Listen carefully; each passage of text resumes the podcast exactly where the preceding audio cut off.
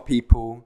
Today i'm going to speak about something that i've seen and heard a lot of people are struggling with and i'm going to get right into it. I'm going to try to keep this real short real real short for you. And it's the topic of people are actually getting anxious and worried about going back to normal.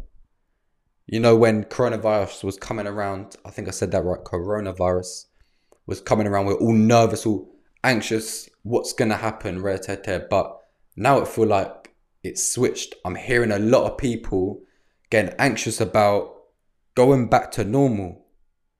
But then again, is going back to normal normal? You know, it's we've been in this pandemic thing for for so long.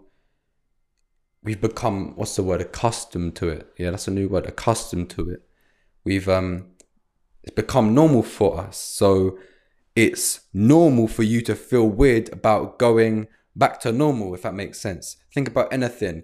When you have a new experience coming out or something you've never done before, you have that feeling in your belly, those butterflies, and that's normal. That makes you human because it's change. You haven't experienced this before, or you, or you haven't experienced this in a long time. So, my people, if you are having these feelings, which I feel like we've all had a little bit of, just remember that you're human and it's normal to feel this way when change is coming. But guess what? As we do go back to normal, at the start, yes, it will feel weird. But guess what? That's like anything. At the start, it feels weird, and then we get used to it.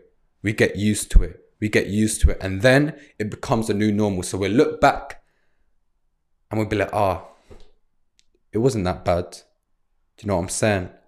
So, my people, please remember that change is normal and to feel a bit, bit, what's the word?